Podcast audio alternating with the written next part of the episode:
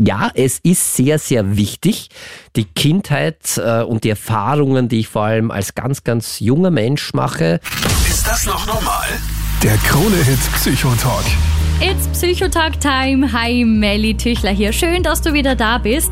Heute mit einer Premiere. Unsere liebe psychotherapeutische Expertin Fiona Fuchs bei uns im Team. Sie ist diesmal das erste Mal mit dabei für dich.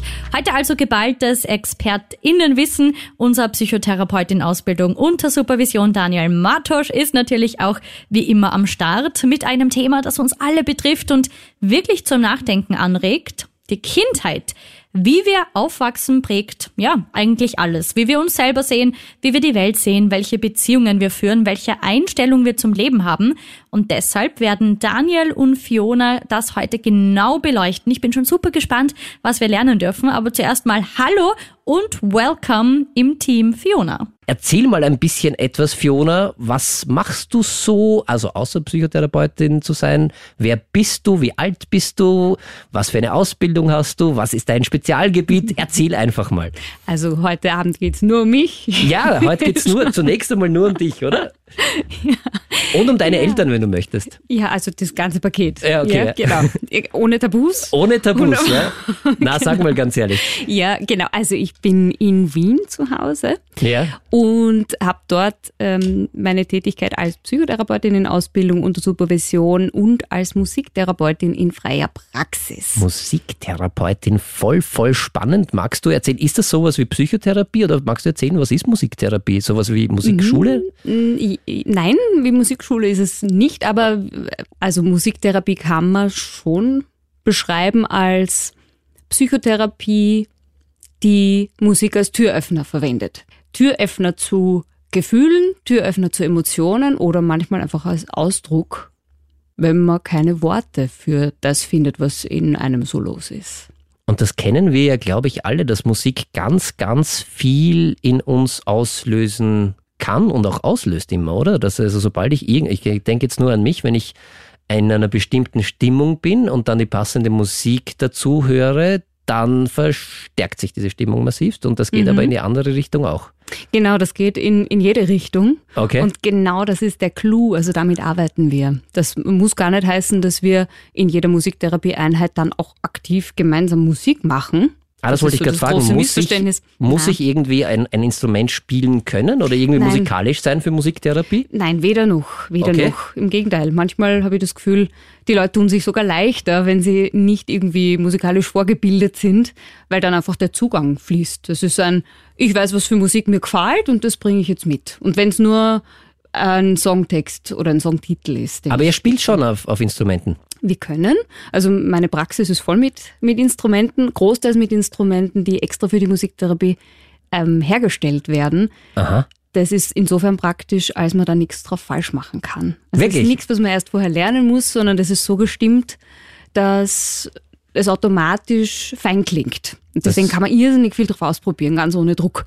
Wäre das perfekte Instrument für mich? Weil ich denke mal, dass es eine große mhm. Angst ist, oder? Dass ganz viele sagen, um Gottes Willen, ich kann ja gar nicht Musik spielen und das wird dann schrecklich klingen. Und gerade wenn vielleicht so ein Leistungsthema im Hintergrund ist, ja, kann ja. das ja zu viel Druck führen. Genau, also ich glaube auch, das ist das Missverständnis Nummer eins sozusagen, das ganz oft am Anfang von der Musiktherapie dann Thema ist.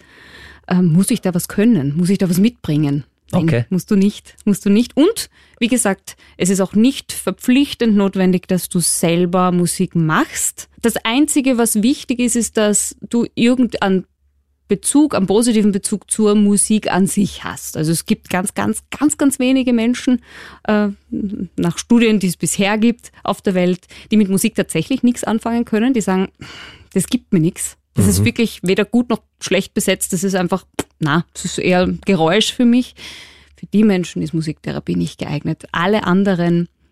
Also ich kann mir nicht vorstellen, dass wir da heute viele HörerInnen haben, die Krone Hit hören und wir sind ja die meiste Musik, auf die das zutrifft.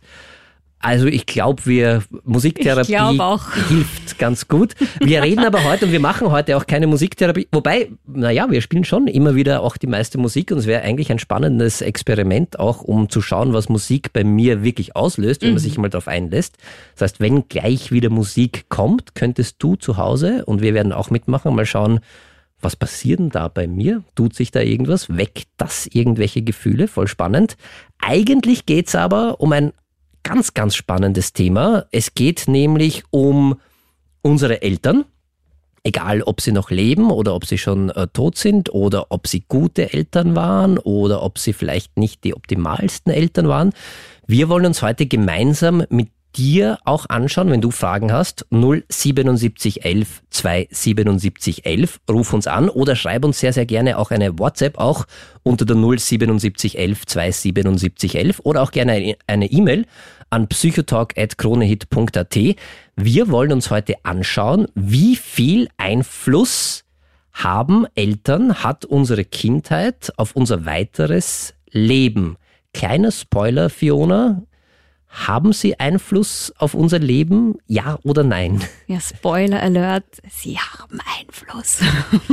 Und ich glaube, oder ich bin mir sehr sicher, gar nicht so wenig. Schön, dass du heute da bist, auf jeden Fall. Danke, Wir werden gleich ein, ganz genau hinschauen, was die Eltern ja mit uns sowohl positiv als auch negativ anstellen können und warum wir Menschen eigentlich so werden, wie wir dann am Ende sind und ob das dann für immer so sein soll oder muss, schauen wir uns heute alles an. Reden wir drüber. Du arbeitest in deiner Praxis ganz, ganz viel mit Kindern und Jugendlichen zusammen. Ja, genau, das stimmt. Ja. Das heißt, das muss ja auch ein, ein, ein Leib- und Liebe-Thema von dir sein, wahrscheinlich auch. Aber du kriegst es ja direkt mit, wahrscheinlich, schätze ich mal, das ganz stimmt, oft. Ja? das stimmt, ja. Es ist eigentlich fast immer Thema. Ja, und bei, so, auch bei mir in der Praxis, wo ich mit erwachsenen Menschen und manchmal auch mit 80, 90-Jährigen zusammenarbeite, muss ich sagen, ist die Kindheit nach wie vor ein sehr, sehr großes Thema. Das heißt, wir haben schon ganz kurz gespoilert, die Kindheit oder die frühen Lebenserfahrungen, die wir so in unserem Leben machen, haben einen riesigen oder können einen sehr, sehr großen Einfluss auf uns haben. Wir sind denen nicht ausgeliefert, müssen wir auch gleich mal dazu sagen. Aber jetzt stelle ich mir mal die Frage, oder vielleicht stellvertretend für alle, vielleicht sollte man mal klären und ganz von vorne anfangen, warum werden wir eigentlich so, wie wir dann letztendlich sind, Fiona? Was, warum ist die Kindheit so wichtig? Was passiert da? Oder wie kommen wir auf die Welt? Sind wir da ein leeres Blatt? Und dann kommen unsere Eltern und, oder unsere Bezugspersonen, unsere primären, das heißt die, mit denen wir die erste Zeit verbringen, und schreiben da was drauf und das ist dann unauslöschbar oder wie geht das? Ja, das ist so das Bild, oder? Ja, das man irgendwie. ganz oft kriegt, dass man wir so. ein, ein, ein weißes, leeres Blatt sind. Ganz so ist es nicht. Wir kommen ja auf die Welt, ähm, nachdem wir schon ein paar Monate im Bauch unserer Mütter verbracht haben, Mhm. meistens. Und in der Zeit passiert schon ganz viel.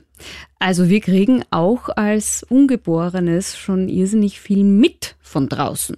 Das heißt, einerseits kriegen wir die Stresshormone von der Mama ab, wenn sie welche produziert, wenn es Streit gibt oder wenn es ihr nicht so gut geht. Wir kriegen mit, wenn sie sich entspannt. Wir hören ja auch schon im Mutterleib. Das heißt, wir kriegen mit, ist es da laut, ist es da vielleicht angenehm, mit angenehmer Musik beschallt oder wird viel gestritten. Äh, gleichzeitig kriegen wir mit, was die Mama so isst ob sie raucht. Ja, also diese ganze Palette, das ist das eine. Okay. Das ist in der Schwangerschaft schon ganz, ganz viel passiert. Aber nach der. Geburt dürfte auch noch wichtig sein, oder? Nach der Geburt geht's erst so richtig los. Ja. ja, genau. Also wir kommen ja auch, und das dürfen wir nicht ganz außen vor lassen, mit gewissen Vorprägungen auf die Welt. Voreinstellungen.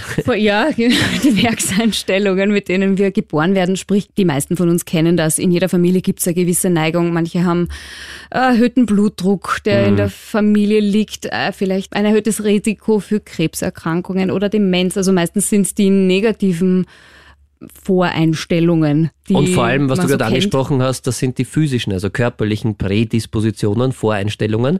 Und Genau. das gibt's halt auch auf der psychischen Seite. Ja, das gibt's auf der psychischen Seite auch ganz, ganz stark.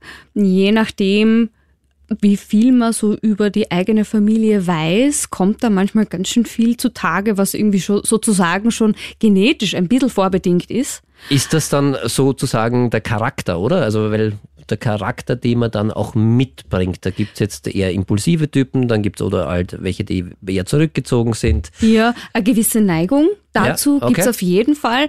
Ich sag nur immer gleich ganz zu Beginn gern dazu, dass wir dem nicht ausgeliefert sind und dass das nicht. Wichtiger Punkt, ja. Der, genau, also dass das nicht was ist, was festgeschrieben ist und dann unveränderbar uns sozusagen da in die Bahnen lenkt und wir können eigentlich nur wie die Lemminge hinterherlaufen. Wir haben ganz, ganz viel Gestaltungsmöglichkeit. Gott sei Dank. Du arbeitest, äh, wenn ich das richtig in Erinnerung habe, auch mit ganz, ganz kleinen Kindern zusammen? Ja, genau. Ab drei ab drei und die Zeit davor ist ja auch schon eine sehr, sehr prägende, weil da wird ja bei uns Menschen die Bindung, die sogenannte Bindung ausgeprägt oder mhm. da machen wir die ersten Bindungserfahrungen. Sehr spannend dabei finde ich ja auch das aus der neurologischen Sicht einmal zu sehen, weil wenn wir auf die Welt kommen, haben wir ja alle ein unfertiges Gehirn. Also wir kommen ja mit einem nicht fertigen Gehirn auf die Welt. Das heißt, wenn wir auf die Welt kommen, haben wir nur einen kleinen Teil von dem, der dann fertig ist. Und in Wirklichkeit dauert es, bis ein Hirn fertig ist, bis zum, kann bis zum 27. Lebensjahr dauern. So im Durchschnitt spricht man davon, dass es bis zum 24. Lebensjahr dauert. Und die ersten neun Jahre sind da besonders wichtig, weil da wächst unser Hirn erst. Das ist ganz, ganz wichtig auch für jede Frau weil ich glaube, jede Frau, die schon einmal eine Geburt erlebt hat oder auch jemand, der dabei war, weiß, dass das Kopfball von einem Baby jetzt schon groß genug ist. Und wenn wir uns vorstellen, dass das Hirn schon fertig wäre, wäre das Kopfball doppelt so groß circa. Und deshalb hat sich die Natur irgendwie überlegt, dass wir lieber unfertig auf die Welt kommen und dafür nachher unser Hirn nachwachsen kann, wenn wir schon draußen sind und auf der Welt sind.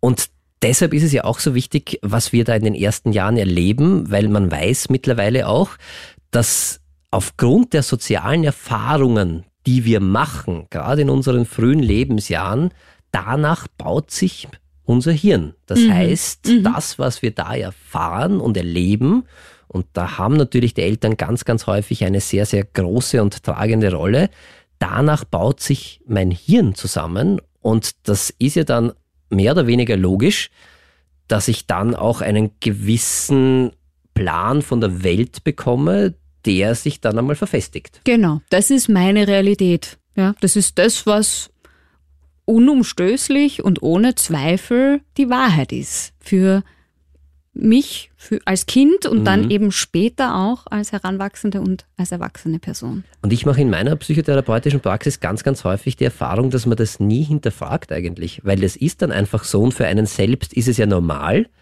weil es mhm. ja so ist mhm. und sich das Hirn ja danach auch gebaut hat. Und so sehe ich die Welt dann einfach. Und da können irgendwie wirklich völlig irrationale, also, also unbegründete Ängste dahinter stecken. Da kann ein Misstrauen gegen die ganze Welt da sein. Aber für mich ist das das Normalste auf der Welt. Ganz genau. Und, und ich habe es ja auch nie anders erlebt. Ja? Also woher sollte ich denn wissen, dass es auch anders geht? Genau. Und das wirklich Spannende oder manchmal auch Erschreckende für manche Eltern, finde ich, ist, dass da gerade also, dass das in ganz, ganz jungen Jahren extrem prägend sein kann. Also nicht erst, weil wir können uns ja erst an Sachen erinnern ab dem dritten Lebensjahr und davor passiert aber auch ganz viel, weil da passiert das Ganze, das, ich glaube, du hast es heute schon angesprochen, äh, dieses ganze Bindungsverhalten, mhm. das wir da mitbekommen. Genau, dafür sind die ersten drei Lebensjahre ganz besonders wichtig, ja, ja. Und da haben wir eine Anruferin die hat eine Frage genau zu dem Thema. Hey, Nathalie hier. Ich finde euer Thema super spannend und würde urgern wissen, was mit Bindung gemeint ist. Geht es um körperliche Nähe zwischen Eltern und dem Kind oder Gespräche? Danke euch.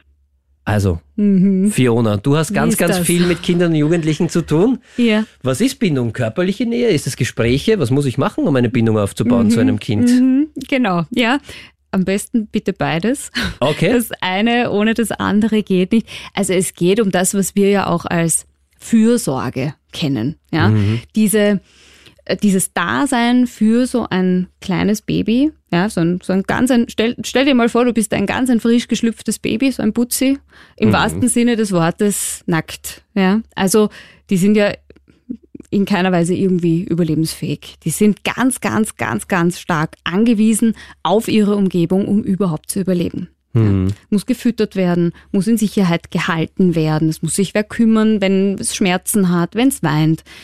Und für die Bindung und den Bindungsaufbau ist genau in dieser Zeit relevant, wie sehr kriegt das Baby Fürsorge, Aufmerksamkeit und liebevolle Zuwendung. Das ist so der Schlüssel für das allererste Gelingen von einem Bindungsaufbau. Jetzt versetze ich mich in die Rolle eines Elternteils äh, hinein und ich höre das ganz oft, wenn ich das so höre und wenn ich dir da jetzt auch zuhöre, denke ich mir, um Gottes Willen, ich kann ja nur oder ich kann so viel falsch machen, mhm. wenn die Zeit so, so wichtig ist. Ja. Da kann ich ja nur versagen, weil ich kann ja nicht immer für dieses Kind da sein. Ich kann nicht jeden Wunsch oder jedes Gefühl, jede Emotion des Kindes erraten. Ganz ist, genau. Ist es überhaupt möglich, ein, ein guter Elternteil zu sein? Genau, du sagst es. Es ist ja in ganz, ganz vielen Fällen, also die von uns allen, die Eltern sind, wissen ganz genau, es ist ja in den allermeisten Fällen ganz am Anfang ein Raten. Ja, woher soll ich denn jetzt wissen, warum das Kleine schon wieder schreit? Ich muss ausprobieren. Und genau darum geht's. Und das ist eine, eine ganz, ganz große Sorge von vielen Eltern, auch mit denen ich zu tun habe in der Praxis. Mache ich da was falsch? Mache ich da was kaputt? Äh, kann ich das überhaupt schaffen? Es geht nicht darum, und das ist mir ganz, ganz wichtig, 100 äh, von 100 Punkten sozusagen jedes Mal abzustauben. Wie viel brauche ich? ja, stimmt. Ich glaube, es hat mal eine Studie gegeben, Wirklich? wo sie, wo sie von 80 Prozent gesprochen haben, aber auch das was, was heißt es? Ja? Ich arbeite weniger gerne mit, äh, mit Zahlen als einfach mit der Aussage, wenn dein Kind spürt, dass du dich um es bemühst, mhm. dann ist es nicht so wichtig, ob du jetzt genau das Richtige erwischst, sondern es ist in erster Linie relevant, dass es mitkriegt, du bist da und du bemühst dich und du versuchst es. Und wenn es zum dritten Mal falsch liegst, Hauptsache du bist da. Ja, das wird unter liebevoller Fürsorge verstanden. Nicht, dass es jedes Mal genau die richtige Antwort auf die Frage, wo tut's denn weh ist. Und dann baust du auch zu deinem Kind eine gute, sichere Bindung auf. Genau. Und das ja. ist ja dann so was wie ein Fundament. Und wir wollen es nochmal dazu sagen, weil das wirklich ganz, ganz wichtig ist. Selbst wenn du jetzt eine Kindheit hattest, wo das nicht geklappt hat und wo das nicht funktioniert hat. Und das kann sehr, sehr häufig vorkommen und ist auch mehr oder weniger, kann durchaus normal sein, weil die Sendung heißt, ist das noch normal? Ja, das ist normal. Es gibt, glaube ich, keine perfekte Welt. Es gibt auch keine perfekten Eltern, die das immer perfekt machen. Und die gute Nachricht ist, du bist dem nicht ausgeliefert. Nein, nein. Wir haben ganz, ganz viele Handlungsmöglichkeiten, auch wenn wir erwachsen sind, auch wenn diese Prägungsjahre schon lange zurückliegen. Reden wir drüber. Jetzt ein Anruf. Und ich wüsste gern, inwiefern so eine gute Bindung als Kind sich auf die spätere Beziehung so auswirkt, weil ich zum Beispiel bin ohne Vater aufgewachsen und merke, dass ich mir jetzt sehr schwer tue jetzt in Beziehungen und kann das damit zusammenhängen, beziehungsweise kann ich dagegen irgendwas machen. Das würde mir sehr viel weiterhelfen. Dankeschön. Danke, liebe Lisa, für deinen Anruf. Und ich muss vielleicht auch noch kurz das Thema dazu sagen, worum es heute denn überhaupt geht. Äh, wir beschäftigen uns heute mit dem Thema Kindheit prägt, wie frühe Beziehungen unser Leben beeinflussen oder andersrum gefragt oder gesagt, wie viel Macht haben denn unsere Eltern über unser Leben beziehungsweise unsere ganz frühen Beziehungserfahrungen? Ja, das ist jetzt eine Frage von der Lisa, die ganz, ganz wichtig ist, finde ich, weil ich glaube, wir haben vorher schon kurz geplaudert, dass es sehr, sehr wichtig ist, welche Erfahrungen wir in unserer Kindheit machen und in unserer Jugend machen, weil das ja auch zum Teil oder zum Großteil äh, unsere Sicht der Welt mitbestimmt, weil was wir da erfahren, so glauben wir, so funktioniert die Welt und so ein Bild haben wir auch von der Welt.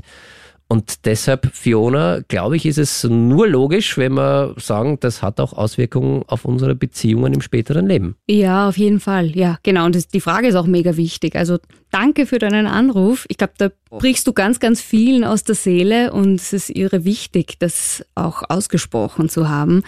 Du hast ja kurz angeschnitten, du bist ohne Vater aufgewachsen. Ja. Das kann natürlich einen starken Einfluss darauf haben, wie du später dir in Beziehungen tust. Also ich würde da jetzt grundsätzlich sagen, es ist möglich, dass das einen Einfluss aufs Heute hat. Ich bin deswegen ein bisschen vorsichtig, weil ich nicht pauschalisieren will, weil es ganz, ganz stark, Gott sei Dank, auch davon abhängt, wie die anderen Menschen in deinem Umfeld waren, mit denen du groß geworden bist. Es steht und fällt, Gott sei Dank, nie mit einer Person, auch ja. wenn das eine ganz, ganz nahestehende Person ist.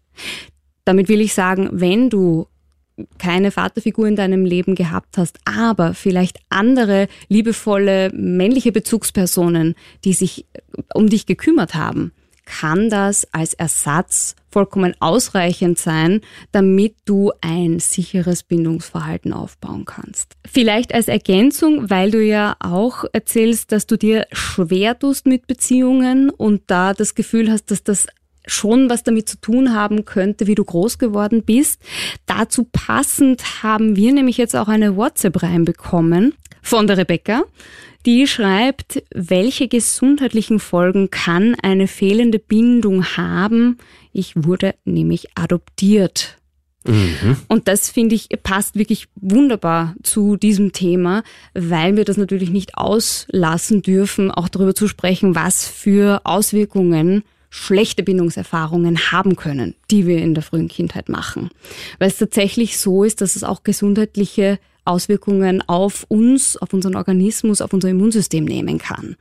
Und deswegen ist, glaube ich, dieser Aspekt genauso wichtig wie der der guten Beziehungserfahrung, der guten Bindungserfahrung, den wir vorher angesprochen haben. Auf jeden Fall. Und äh, das kann natürlich, äh, wie du sagst, körperliche Auswirkungen haben auf unser Immunsystem, aber natürlich auch psychische Folgeschäden, unter Anführungszeichen, oder sind dann Folgeschäden. Mhm. Das heißt, mhm. wenn ich wirklich keine gute Bindungserfahrung machen konnte und wenn auch meine Kindheit sehr, sehr manchmal gewalttätig oder schrecklich oder halt überhaupt alles andere als schön war, was sehr, sehr häufig leider vorkommt, kann sich das im weiteren Leben natürlich auswirken und wirkt sich auch sehr, sehr häufig aus.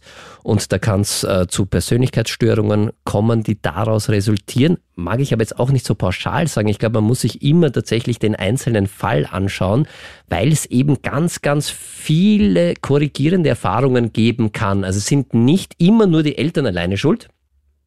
Also das sind man, mal die guten Nachrichten. Muss oder? man auch einmal sagen, oder? Und es gibt ja auch viele andere im Umfeld, aber man muss auch ehrlich sagen, es kann auch sein, dass vieles schief geht und dass das natürlich Folgen hat. Das heißt, die Kindheit und das, was du in deiner Kindheit erlebst, spielt schon eine große Rolle, auch für deine Beziehungen und auch wie ich andere Menschen sehe. Und das kann, das muss jetzt gar nicht irgendwie dazu führen, finde ich, dass, äh, äh, dass man da wirklich, dass man da, dass, dass man da eine, eine, eine pathologische, also eine Erkrankung irgendwie hat, wo man sagt, da muss man in Behandlung, sondern das kann auch so eine typische Beziehungslebensfalle unter Anführungszeichen sein. Also da, man muss sich nur vorstellen, man hat jetzt als Kind zum Beispiel die Erfahrung gemacht, dass meine Wünsche nicht wirklich respektiert wurden. Und ich hatte letztens einmal so einen ähnlichen Patienten äh, bei mir in der Praxis, der hat ganz häufig leider im, im Kindesalter die Erfahrung gemacht, dass das, was er wollte, das wurde nicht akzeptiert und das hat er nicht bekommen. Und der ist auch ein super, hat ein super erfolgreiches Leben mittlerweile, das er führt, hat aber in Beziehungen ganz, ganz häufig das Problem, dass es zu sehr, sehr schnellen Streits kommt. Mhm. Und dass mhm. da immer wieder irgendwie ganz, ganz schnell auf 180 ist und da wirklich Streits vom Zaun bricht und gar nicht so genau weiß, warum eigentlich. Also es kann dann wirklich sein, dass äh, wir hatten ein aktuelles Beispiel, dass seine Lebensgefährtin das letzte Mal vergessen hat, beim Einkaufen etwas für ihn mitzunehmen.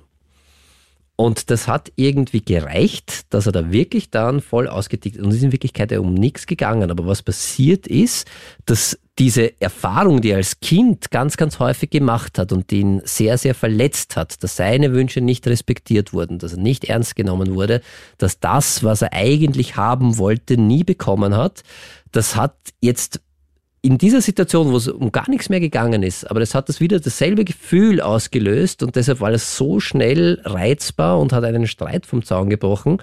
Was wirklich sehr, sehr spannend war dann das Aha-Erlebnis, wo man draufgekommen sind, okay, woher kommt denn das mhm. überhaupt? Mhm, das genau. heißt, es prägt mich schon sehr vieles, was ich vielleicht so gar nicht am Schirm habe. Ja, wenn man da genau. nicht genau hinschaut und sagt, okay, was war denn da früher und ist das irgendwie ähnlich? Also manchmal, ich weiß nicht, im Vergleich, manchmal so, manchmal läuft so ein, ein alter emotionaler Film ab, der meistens noch aus der Kindheit kommt und der dann im Jetzt, im heutigen Leben zu Problemen führen kann. Ja, und so wie ich das immer wieder erlebe, ist das ein, eine wahnsinnige Erleichterung, mhm. wenn sich dann dieses Aha, von dem du jetzt gerade gesprochen hast, wenn sich das einstellt, das ist in, in erfolgreichen Begleitungen in der Psychotherapie ja. Gott sei Dank oft der Fall. Voll schön. Dass dann klar ist, ach, deswegen passiert mir das immer wieder. Deswegen Hausnummer kann ich mich bei Beziehungen nie ganz einlassen. Da fehlt mir das Vertrauen und ich, ich, ich will das gar nicht. Ich mhm. möchte mich einlassen, aber es geht einfach nicht. Ach, da könnte es herkommen. Das ist so ein Stück weit das fehlende Puzzle, das uns manchmal wahnsinnig macht. Stimmt, ja. Und es ist ein voll schön, wenn man das in der Psychotherapie erreichen kann, mit seinem Patienten, mit seiner Patientin gemeinsam. Also, aha, das ist es. Und das, muss man sagen, dieses Aha-Erlebnis alleine ist dann noch nicht, dass mir das nie wieder passiert. Nein, Muss aber es ist der erste sein. Schritt. Aber es ist der erste Schritt genau. und dann weiß ich wenigstens, woher das kommt. Und wenn ich dann irgendwie so weiß, woher das kommt und dann dieses Gefühl wiederkommt, dann kann ich was gemeinsam mit in der Psychotherapie Erlernten was dagegen machen. Und dann passiert mir das in Zukunft vielleicht nicht wieder. Und das ist mhm. äh, sehr, sehr schön. Reden wir drüber. Ganz, ganz wichtig ist, was ganz früh passiert, also das Bindungsverhalten. Magst du vielleicht nochmal ganz kurz, Fiona, irgendwie erklären, was gibt's denn da für Bindungstypen oder was brauche ich dafür, um optimal irgendwie Voraussetzungen für mein Leben zu haben oder mhm. was sind mhm. weniger optimale? Mhm. Ja, genau. Also optimal, bestmöglich sozusagen. Ja.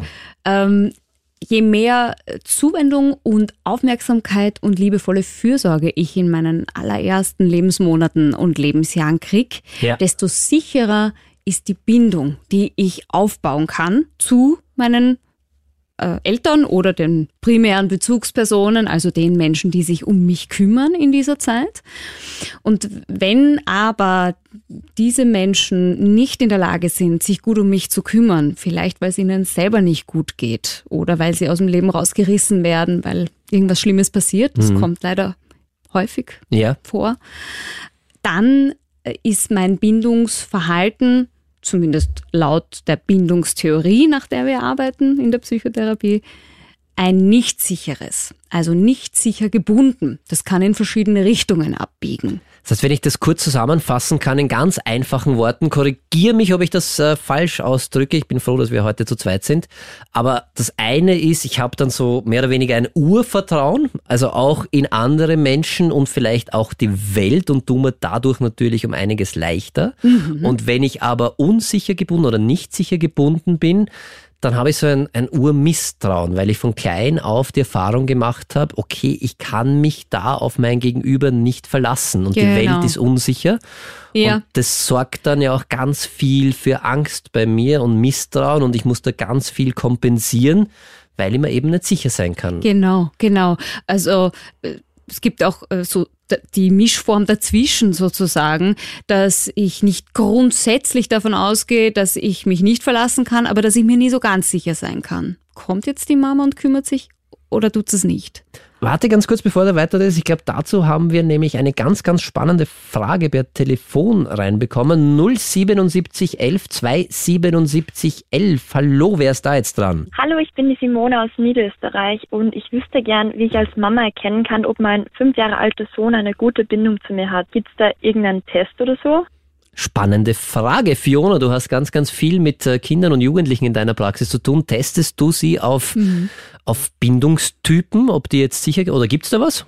Ja, also einen, einen Test im ganz herkömmlichen Sinn. Also ich finde, das klingt immer so, als würde man die Leute in, in eine Röhre schieben oder eine Persönlichkeits, einen Persönlichkeitstest ausfüllen lassen oder so. Ja.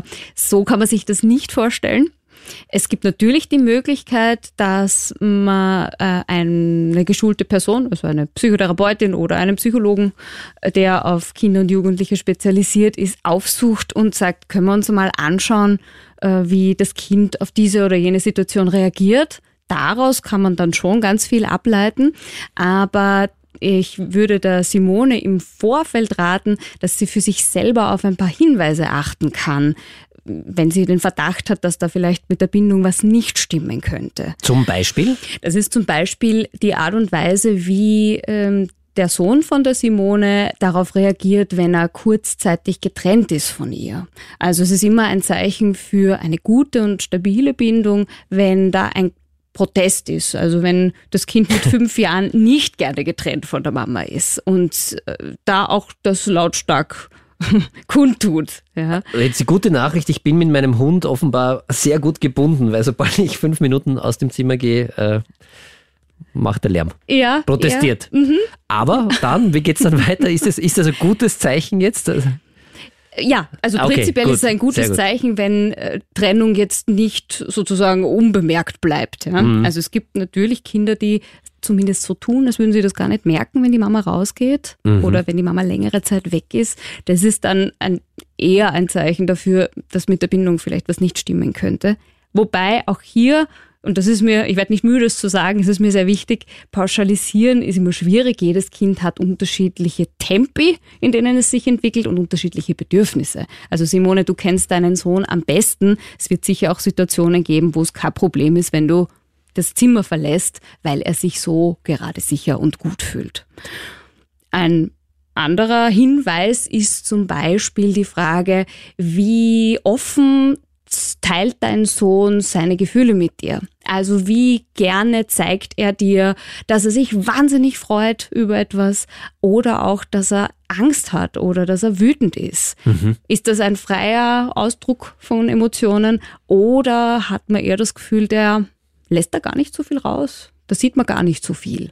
Mhm. Also wenn man so das Gefühl hat, also so ein introvertiertes Kind, das, das, das, das, das zeigt halt einfach nicht so viel Gefühle. Könnte es ein Hinweis sein, dass vielleicht dem Bindungsverhalten auch. Also wenn das gegenüber der Mama ist, ja, Ja, ja. kann es zum Beispiel ein Hinweis darauf sein, hm, okay, warum, warum gerade bei mir? Weil ich bin ja eigentlich die engste Beziehungspartnerin Ja, okay. meines Kindes. Ja. Offene äh, und freie Kommunikation, das passt ein bisschen so dazu. Ja. Erzählt der Kleine gerne, plaudert er gerne drauf los, was ihn bewegt, wie es ihm womit geht. Oder zeigt er mir eigentlich gar nicht, was ihn interessiert, was ihn bewegt im Leben, wie es ihm gerade geht.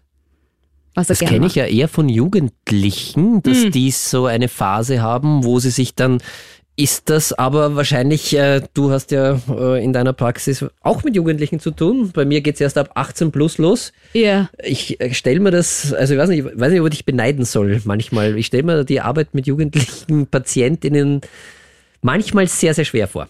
ja, in der Jugend ist es tatsächlich, werden die Karten noch einmal ganz neu gemischt im Sinne von, da kann es in die ganz andere Richtung kippen. Das muss nichts mit dem Bindungsverhalten zu tun haben. Das kann tatsächlich eine jugendliche Phase sein, in der die gerade die Mama als Ansprechperson nicht interessant ist und es ganz ganz wichtig ist der Mama nichts zu erzählen und der Mama nichts von sich zu zeigen ja das ähm, gehört bei manchen zum Großwerden dazu und kann auch ganz ganz andere Gründe haben. Das ist schon wichtig immer vom Alter auch abhängig zu machen. Und ich glaube, das ist auch ein ganz wichtiger Punkt, der vielleicht für viele Eltern auch etwas befreiend wirken könnte, wenn ich den jetzt anführe. Also Eltern und ganz frühkindliche Erfahrungen sind sehr, sehr wichtig, aber es gibt dann halt schon noch andere Menschen auch noch im Leben von Menschen. Ja. Das heißt, äh, es ist nicht die alleinige Schuld, nur bei den Eltern immer zu finden, falls da irgendetwas äh, schief läuft. Überhaupt nicht. Sondern gerade in der Pubertät, weil du es gerade angesprochen hast, ist da noch einmal jetzt auch neurologisch ja so ein, ein, ein Fenster, wo sich das komplette Hirn umbaut. Also gibt es diesen schönen äh, Spruch, den ich einmal gelesen habe und wir haben einmal schon eine Sendung gemacht zum Thema Pubertät. Da sind wir auf dieses Thema noch näher eingegangen oder tiefer eingegangen. Kannst du natürlich nachhören äh, im Podcast. Ist das noch normal, Pubertät? Aber den Spruch, den ich sagen wollte, äh, also Pubertät ist Hirn wegen Umbaus geschlossen. Und das ist ja neurologisch tatsächlich so, dass sich unser Hirn jetzt nicht komplett neu baut, aber einmal komplett neu verdrahtet. Und das ist halt eine Zeit, wo es ein bisschen schwierig sein kann, weil man draufgekommen ist mittlerweile auch in, in, in Hirnscans, dass da zuerst der Teil fertig wird, der fürs emotionale Empfinden zuständig ist und danach erst der, der für die Vernunft zuständig ist. Und deshalb kann es in der Pubertät manchmal sehr herausfordernd sein, für gerade für Eltern, glaube ich auch. Und trotzdem, weil da eben auch neu oder umgebaut wird, neu verdrahtet wird, ist es ein ganz wichtiges Zeitfenster auch, was für Erfahrungen ich da mache. Und Ja. deshalb, weil da kann auch ganz viel Prägung passieren, weil da das Hirn halt auch gerade in einer Phase ist, wo es sehr leicht formbar ist, weil sich es gerade umbaut. Und deshalb vielleicht nochmal ganz, ganz wichtig, da auch zu sagen, Mobbing, ganz, ganz schwieriges Thema, gerade in dieser Phase, wo man sehr, sehr verletzlich ist, weil sich oder wo sich sehr, sehr viel einprägen kann bei einem einfach aufgrund des Umbaus im Hirn, genauso wie in der frühkindlichen Phase. Also echt, echt da aufpassen und wenn man irgendwie Anzeichen hat, Unterstützung anbieten und Genau. sich sofort Hilfe holen. Das ist nämlich äh, gut, dass du sagst, das ist äh, ein Stück weit auch die Faustregel. Es ist ganz, ganz, ganz, ganz wichtig und auch wesentlich, dass wer da ist. Und wenn das Freunde, Freundinnen sind, gerade in der Pubertät, kann das eine wahnsinnig wichtige Rolle spielen, selbst wenn der Zugang zu den Eltern oder von den Eltern zum Jugendlichen, zu der Jugendlichen gar nicht so close ist und gar nicht so nahe. Wichtig sind die sogenannten Peers.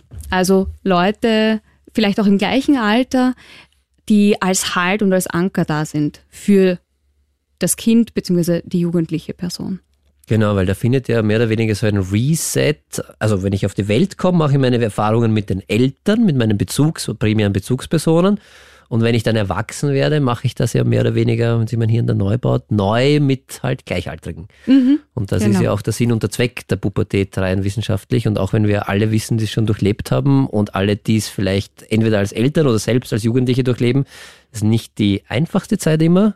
Genau. Aber genau. es hat einen fliegt Sinn. einem schon manchmal um die Ohren, aber Entwarnung an die Eltern. Es ist jetzt kein grundsätzliches Alarmsignal, wenn sich der, die Jugendliche oder der Jugendliche nicht mehr als erstes an euch wendet und euch vielleicht eine Zeit lang das Gefühl gibt, ich mag mit euch eigentlich gar nichts teilen. Lasst mich in Ruhe. Genau, und es ist auch keine Schande, finde ich, sich als Eltern auch Hilfe zu holen, wenn man in so einer Situation überfordert ist und nicht weiß, was man machen soll. Gibt's für, weil die, die Simone, die vorher bei uns angerufen hat, gefragt hat, so Tests oder so, gibt's da Ja. eigentlich irgendwelche Ansprechpersonen, falls sich Eltern unsicher sind und ich möchte das herausfinden oder irgendwelche Hotlines oder Vereine, die du kennst, die du ja, empfehlen kannst? ganz genau. Also wir haben auch eine Linkliste zusammengestellt. Oh, cool. Äh, die du nachher anschauen kannst. Da findest du österreichweit Anlaufstellen, die äh, gerade zum Thema Bindung, Beziehung, aber auch Erziehung wahnsinnig hilfreich sein können. Also Anlaufstellen, die sich auf die ersten Jahre und die Unterstützung in der Erziehung spezialisiert haben. Das sind Teams, die zum Teil zusammengewürfelt sind aus SozialpädagogInnen, PsychologInnen, psychotherapeutischem Personal und Ärztinnen. Reden wir drüber. Wir haben jemanden am Telefon 077 11 277 11. Hallo, wer ist da jetzt dran? Hallo, das ist die Lisa. Hi Lisa, wie geht's dir? Äh, Ja, eigentlich ganz gut. Ich höre euch ähm, grundsätzlich immer zu, aber jetzt besonders. Und ähm, jetzt langsam wird mir anders und ich dachte mir, ich muss mich melden. Oje, wa- was ist los? Naja, ähm, ich habe einen 14-jährigen Sohn, ähm, den ich teilweise ähm, alleinerziehend ähm, erzogen habe. Und ich muss sagen, mir war das immer sehr, sehr wichtig, dass ich eine gute Bindung mit ihm habe, ähm, weil ich auch schon ganz am Anfang viele Bücher darüber gelesen habe und ich habe da immer sehr viel Wert darauf gelegt, dass wir halt Vertrauen zueinander haben. Und ich wollte halt immer, dass mein Kind, wenn es Probleme gibt, zu mir kommt und nichts mir verheimlicht und habe da mich echt bemüht. Und jetzt ist er halt 14 und ähm, spricht nicht mehr mit mir und ähm, schweigt und ist nur in seinem Zimmer und egal was ich mache, es gibt einfach keine Reaktion auf irgendwas. Ähm, und jetzt mache ich mir halt wirklich Sorgen, ob ich irgendeinen Fehler gemacht habe oder äh, ich meine, ist das normal in dem Alter? Oder Fiona Fuchs schaut mich schon an und sie arbeitet äh, in ihrer. Praxis ganz, ganz viel mit Kindern und Jugendlichen. 14-jähriger Sohn, ist das normal, dass der wenig mit seiner Mutter spricht? Ja, es kommt zumindest sehr, sehr häufig vor. Also ja. Also liebe Lisa, da möchte ich dir auf jeden Fall mal all mein Mitgefühl aussprechen, weil das klingt wirklich anstrengend für euch beide im gemeinsamen Zusammenleben und sich irgendwie Mhm. zusammenraufen. Und ähm, ich Ja. kann mir vorstellen, dass das jetzt eine ziemliche Geduldsprobe für dich sein muss, vor allem wenn das jetzt schon eine gewisse Zeit lang so geht. So stelle ich mir jetzt gerade vor. Also war's du, denn vorher? Interessiert das mich. beruhigt mich mal, aber ich, ich bin halt einfach so verunsichert, weil ich habe Mhm. so viel gemacht. Ich habe immer versucht, da zu sein. Ja, ja, genau.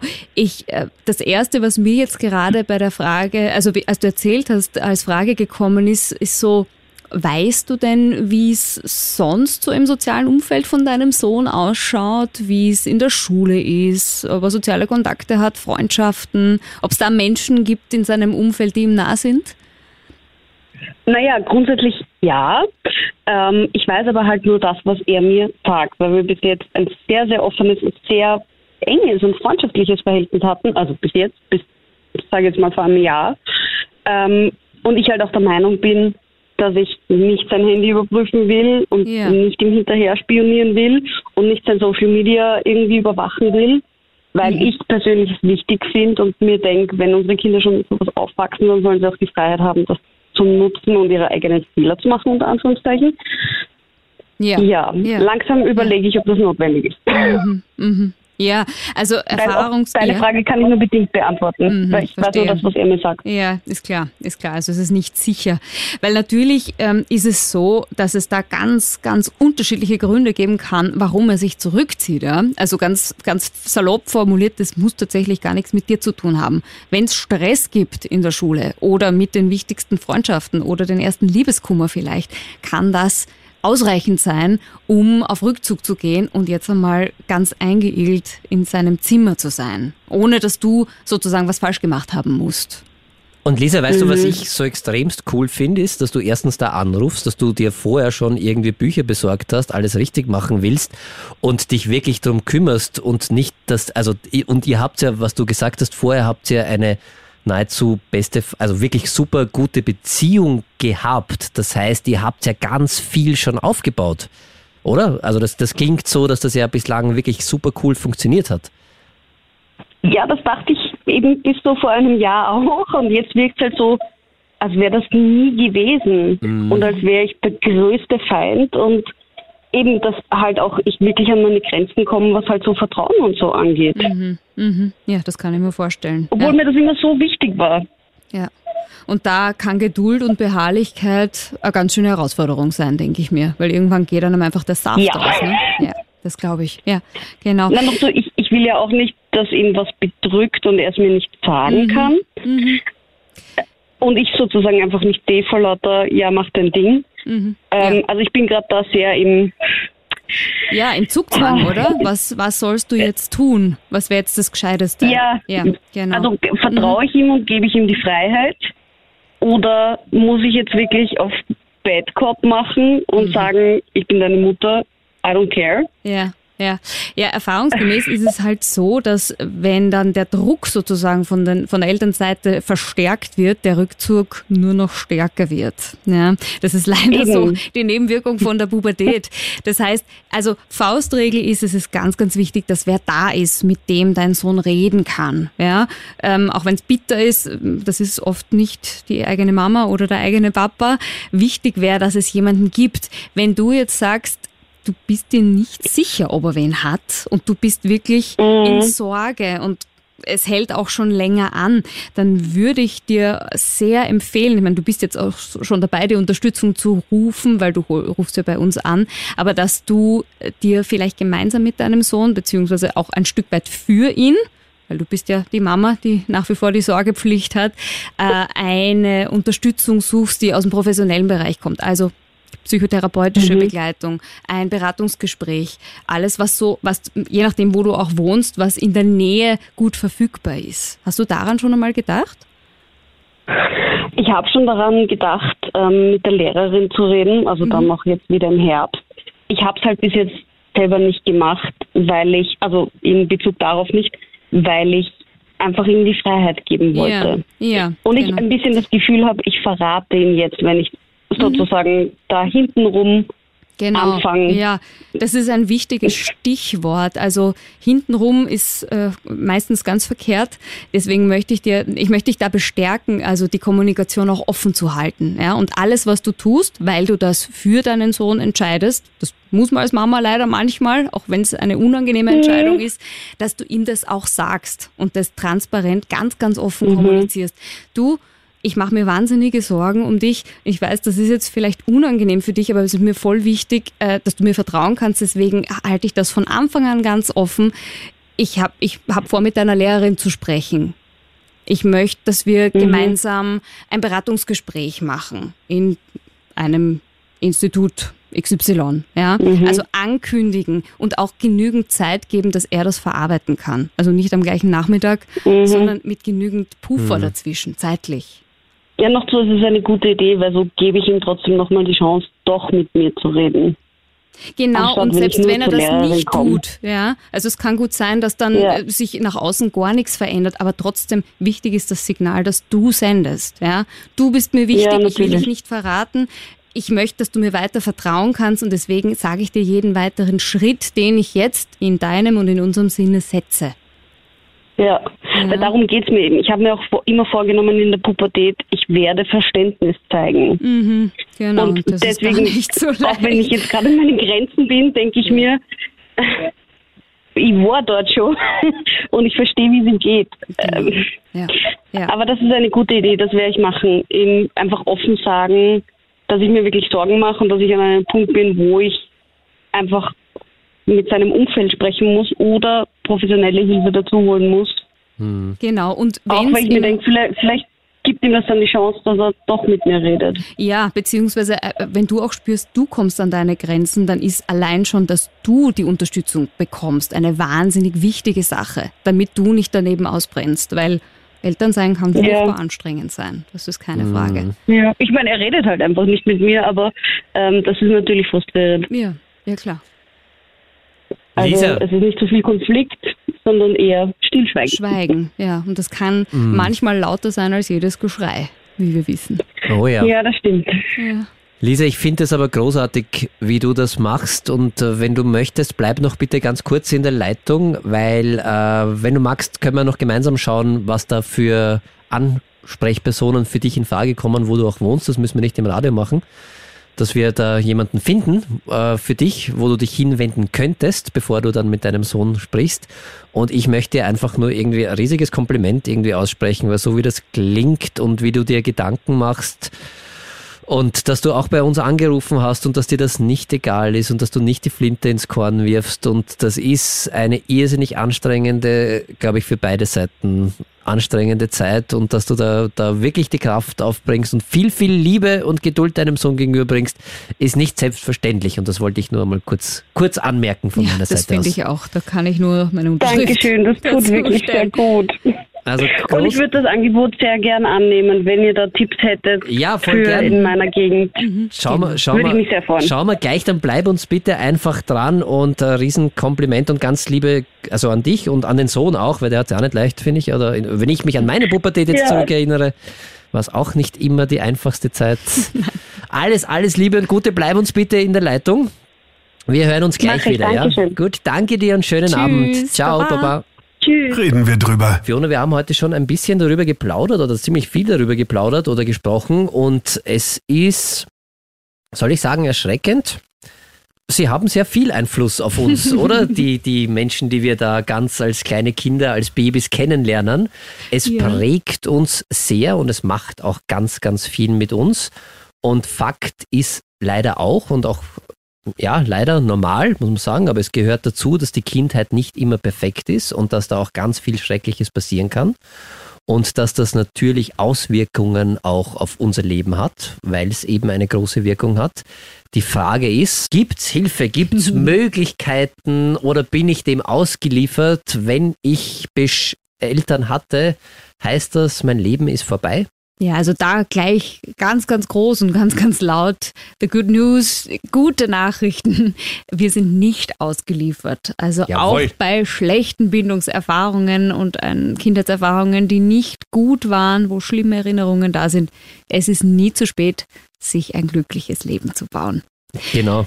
Das ist ähm, egal in welchem Alter so. Ja, auch bis ins hohe Alter hinein zahlt es sich aus, ähm, neue neuronale Netzwerke aufzubauen, korrigierende Erfahrungen zu machen, sich Hilfe zu holen, Unterstützung zu suchen. Die Faustregel ist aber natürlich, je früher man Unterstützung bekommt, umso besser. Ganz wichtig und kann ich nur unterschreiben, das Schöne an unserem Gehirn ist, es ist zwar super formbar, wenn wir ganz, ganz klein sind, aber es ist ein Leben lang formbar. Das heißt, wir können ein Leben lang, bis wir aufhören zu atmen oder zu denken, können wir umlernen und neue neuronale Netzwerke bauen. Das heißt, wir haben die Möglichkeit, was zu verändern. Wir sind dem nicht ausgeliefert. Und weil du es gerade gesagt hast und das ein Thema ist, bei dem ich mich so überhaupt nicht auskenne, äh, desto früher, desto besser. Du arbeitest in deiner Praxis äh, ja mit kleinen Kindern auch zusammen, ab mhm. drei Jahren. Mhm. Ja. Und äh, ich stelle mir das sehr, sehr schwierig vor, weil ich in meiner psychotherapeutischen Praxis nur unter Anführungszeichen mit Erwachsenen arbeite. Und da kann ich ja sehr gut mit denen reden und da kann ich reflektieren. Da kann ich die eine oder andere, wir nennen das kognitive Umstrukturierung, also neue Erfahrung, irgendwie neue Denkweisen gemeinsam mit den PatientInnen erarbeiten. Das stelle ich mir jetzt mit einem dreijährigen Kind etwas schwierig vor, dass man in so einer Gesprächstherapie dann ja. irgendwie sagt, denk noch einmal über dein Leben nach. Wie schaut, wie schaut Psychotherapie mit Kindern aus? Genau, ja, also diese, diese Gesprächsschiene sozusagen, die kann man, die kann man tatsächlich kicken. Das ja, ist äh, mit Kindern, das macht überhaupt keinen Sinn, ja, weil für ganz, ganz vieles, ähm, was da im, in der Psychotherapie mit Erwachsenen besprochen wird, haben Kinder noch gar keine Worte. Da mhm. gibt es vielleicht schon Bilder dazu, Gefühle dazu, ähm, auch sehr konkrete, aber dass das im Gespräch besprochen wird, das macht ganz wenig bis keinen Sinn. Deswegen heißt auch ähm, die Kindertherapie, Psychotherapie für Kinder, Spieltherapie. Das heißt, es wird da gespielt. Ja, genau. Therapeutisches Spielen, therapeutisches ins Spielen kommen ist ein ganz ein anderer Zugang, sich mit Themen, die gerade schwierig sind, auseinanderzusetzen, ohne das irgendwie über diese kognitive Schiene laufen zu lassen, die wir ja erst als Erwachsene, mhm. wenn überhaupt, äh, erlangen. Ja, ja. ja. Das heißt aber, weil ich das äh, manchmal auch von, von Eltern irgendwie höre, die haben dann ihr Kind in eine Psychotherapie geschickt und dann sind sie sehr enttäuscht, weil sie sagen, okay, erstens erfahre ich da wenig, was da passiert und zweitens, die spielen ja nur und spielen kann das Kind ja zu Hause auch. Ja. Aber ja. ihr spielt schon anders.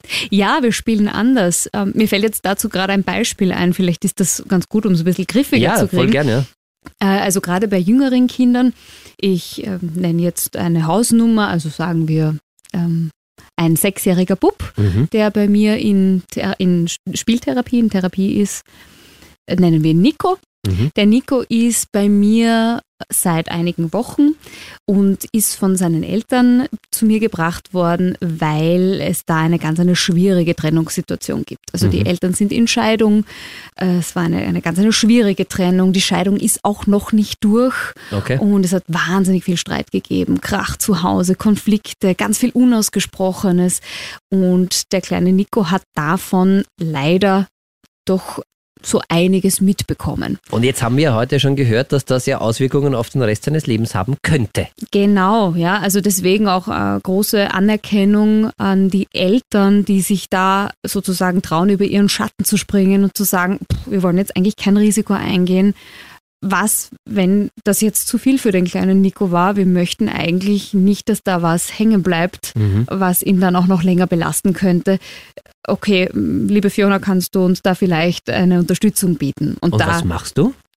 Bin ich ähm, sehr gerne da, um gerade in dieser schwierigen Zeit, wo so viele Spannungen da hängen, äh, ein bisschen eine Entlastung zu bieten oder zunehmend auch größere Entlastung zu bieten, weil ich nicht zuletzt deswegen ein sicherer Ort für den Nico bin, mhm. weil ich eine Verschwiegenheitspflicht zu Inhalten habe. Und zwar zu allen Inhalten, die in der Spieltherapie stattfinden. Das schaut so aus. Der Nico kommt und äh, wir lernen uns ein bisschen kennen. Es braucht immer ein bisschen, bis Beziehung aufgebaut ist. Und dann kommt im Spiel, und das passiert ganz von selber, da muss ich überhaupt nichts tun. Sobald, das, äh, sobald die Beziehung in der, in der Therapie sicher ist, ereignet sich das ganz von selber, kommen die Themen, die daheim so schwierig sind und mit denen er zu Hause nicht da sein kann, weil es zu schwierig ist, weil er spürt, Da ist die Mama belastet, da ist der Papa belastet, mhm. da wird vielleicht immer noch gestritten oder es wird geweint. Er hat eigentlich ganz, ganz, ganz, ganz viele Fragen, traut sich die aber gar nicht fragen, weil. Vor allem sitzt ja so ein Kind meistens zwischen den Stühlen, kann ich mir vorstellen, oder? Weil es ganz ja, genau, ja. Also da gibt es ja eine Loyalität zur Mama, dann gibt es aber eine Loyalität zum Papa auch. Mhm. Und das ist ganz wichtig. Wir alle tragen ja in äh, Anteile von unserer Mama aber auch von unserem Papa in uns. Das ist ganz normal. Ja? Mhm. Wir haben nun mal zwei Eltern und wenn die sich trennen, dann ist es leider auch normal, dass das Kind damit in einen Riesenkonflikt gerät. Weil, wenn jetzt die Mama vom Papa abgewertet wird im Streit oder in, im Konflikt, dann bedeutet das, dass ein Teil vom Nico, ein Teil vom Kind automatisch auch abgewertet wird. Und umgekehrt ist es mit dem Papa genau das Gleiche. Das heißt, diese Zerrissenheit, die entsteht, wenn da eine Familie zerbricht, wenn Eltern sich trennen, die wird zu Hause schwer zu lösen sein. Und da komme ich ins Spiel, weil mhm. ich als neutraler Ort, als Person, die damit nichts zu tun hat und die auch weder Papa noch Mama Inhalte erzählen darf, die der kleine Nico bringt. Also seien es jetzt Fragen, die er hat oder auch Themen, die im Spiel aufkommen. Vielleicht in einem Rollenspiel oder im Spiel mit Figuren oder vielleicht auch beim Malen, beim Gemeinsamen. Wir haben ganz, ganz viele Möglichkeiten, wie wir ins therapeutische Spielen kommen können. Das hm. heißt, schaut auch ziemlich cool aus. Also so eine spieltherapeutische Praxis ist sehr bunt mit Schaukeln okay. und Sandkasten Du hast einen Bällebad. Sandkasten. Ja, ja genau. Wir haben therapeutischen Sand in der Praxis. Voll cool. ähm, und das kann alles zum Ausdruck gebracht werden und verlässt aber diesen Raum nicht. Ich habe eine Schweigepflicht gegenüber der Mama und dem Papa. Und das heißt, wenn das ich jetzt als Elternteil zu dir komme und sage, okay, was hat denn der kleine Nico gesagt? Ich möchte es genau wissen.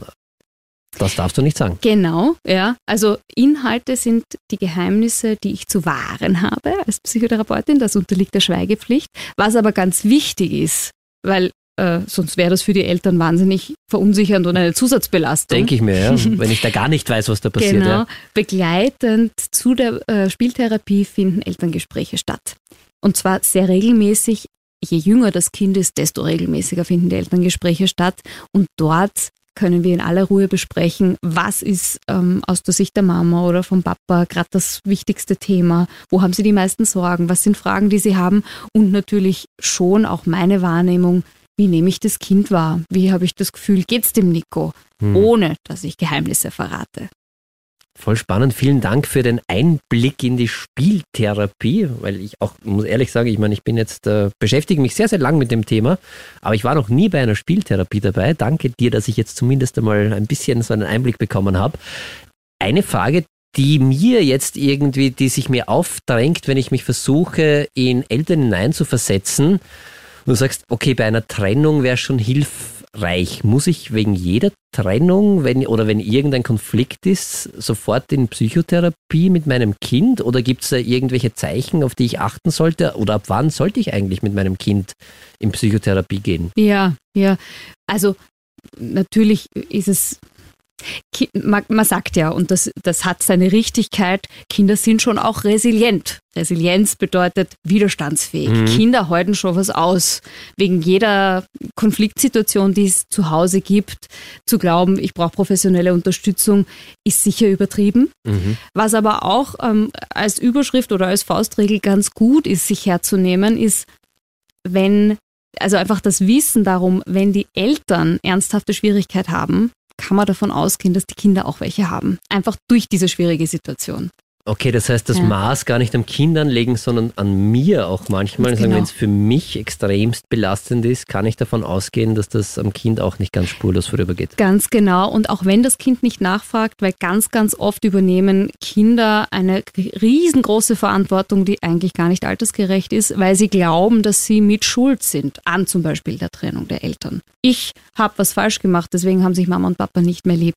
Ja. Mhm. Das ist einfach ein Konflikt, der geklärt werden muss, weil sonst bleibt das im Kind stecken und ja, dann hat es auch im Erwachsenenalter mit Schuldthemen zu kämpfen, die eigentlich gar nicht die eigenen sind.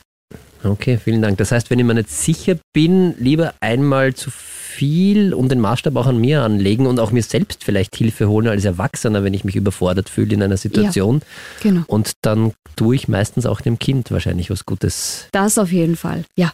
Cool. Reden wir drüber. Eine WhatsApp-Message gerade reingekommen. Hallo, ich bin die Ingrid aus Wien und ich habe eine Frage an euch. Mein Partner und ich streiten ständig. Es gibt kein konkretes Problem, sondern eigentlich ist es immer wegen Kleinigkeiten und früher oder später explodiert er dann und es ist immer ein Drama. Ich bin mir sicher, dass das Problem bei ihm liegt und eigentlich aus seiner Kindheit kommt. Kann eine Psychotherapie das bei meinem Partner richten? Damit wir endlich in Ruhe zusammenleben können. Danke euch und schönen Abend. Ingrid. Ja, spannend, mhm. finde ich. Also spannend mhm. überhaupt. Es tut mir sehr, sehr leid für die Ingrid, dass sie in ihrer Beziehung immer wieder zu Streit kommt und dass sie da offenbar darunter leidet. Das kann ich mir vorstellen, dass das nicht so einfach ist. Ich stelle mir gerade ein bisschen die Frage, ich weiß nicht, wie es dir damit geht, Fiona wenn jemand zu dir käme, der geschickt wird, weil jemand anderer möchte, dass er sich ändert, finde ich, ist das, kann das ein sehr schwieriges Unterfangen sein. Ja, auf jeden Fall. Dieses Thema Freiwilligkeit und mhm. Zwangskontext, mehr oder weniger. Fremdmotivation ein bisschen, um ja. es äh, freundlich auszudrücken. Ja. Genau, genau. Das kann ein, ein Riesenhindernis sein. Deswegen hängt es immer auch sehr, sehr stark davon ab, ob eine Bereitschaft da ist, sich seine Themen, mhm. die Themen, die schwierig sind, auch wirklich anzuschauen. Ja, deswegen, also hallo liebe Ingrid, ich finde es super, dass du dich an uns Voll gut, wendest ja. und dass du dir Unterstützung holst. Es ist wahnsinnig wichtig, nicht allein zu bleiben mit so einem belastenden Thema. Ich stelle mir das gerade sehr, sehr schwierig vor, wenn es so, so explosiv bei euch zugeht zu Ja, auf jeden Fall. Und ähm, da möchte ich dich auf jeden Fall bestärken, dran zu bleiben. Ähm, es ist tatsächlich so, ähm, dass zum Streit und zur Beziehung in beiden Fällen ja immer zwei dazugehören. Deswegen ist es ganz schwierig, da als Einzelperson sozusagen äh, an einem Strang zu ziehen und zu hoffen, dass die andere Person mitzieht. Was auf jeden Fall, glaube ich, hilfreich sein könnte, ist, nachdem die Ingrid da, wie du geschrieben hast, sehr darunter leidet, dass du dir vielleicht einmal Hilfe holst, eine professionelle Hilfe und einmal zu einem Psychotherapeuten, zu einer Psychotherapeutin gehst oder auch bei einer Hotline anrufst. Wir haben alle Links übrigens, die wir recherchiert haben, auf KroneHit.at für dich zusammengestellt. Falls wir was vergessen haben, schreib uns eine E-Mail, psychotalk.kronehit.at, ergänzen wir sehr, sehr gerne, falls es da noch mehr gibt, als wir gefunden haben. Weil ich glaube, wenn man eben in so einer belastenden Beziehung ist, kann es schon sehr, sehr hilfreich sein, sich mal auch selbst Unterstützung zu holen und äh, vielleicht jetzt gar nicht so dem Partner irgendwie, also zu hoffen, dass sich der Partner ändert, mhm. sondern mal mhm. selber bei sich schauen, was kann ich denn machen und glaube, dass das ein erster wichtiger Schritt ist und vielleicht ist es ja auch möglich, dass dein Partner gerne auch eine Psychotherapie macht. Also ich würde es nicht ausschließen, dass eine Psychotherapie deinem Partner helfen könnte. Die wichtigste Frage, glaube ich, für Psychotherapie an sich ist, möchte ich das? Ja, genau. Also genau. bin ich das wirklich, bin ich motiviert? Weil mhm. äh, ich finde, es braucht unter Anführungszeichen, um sich zu verändern, braucht es eine gewisse Form des Leidensdrucks. Ja, ja. Und es ist ja auch so, äh, das gilt auch für Familien, wo, also jetzt die Ingrid schreibt uns als, als Partnerin, wir wissen nicht, ob es da jetzt auch Kinder gibt, aber auch wenn mehrere Familienmitglieder mhm. betroffen sind, gilt ja immer die Regel, wenn es einem Familienmitglied schlecht geht, dann brauchen die anderen auch Hilfe. Das ist ein bisschen mhm. wie die Dominosteinchen, die gegeneinander kippen und dann miteinander umfallen.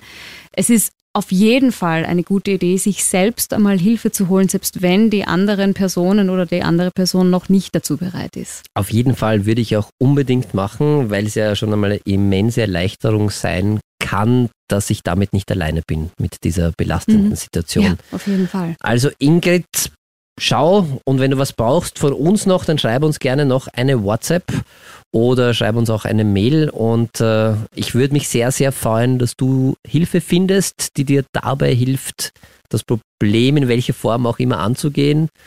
Was nicht geht, finde ich, das muss man auch ganz ehrlich sagen und äh, dass man jemanden, den man nicht so wirklich mag, irgendwo abstellt beim Psychotherapeuten und sagt, richte den wieder so, wie ich das gerne hätte.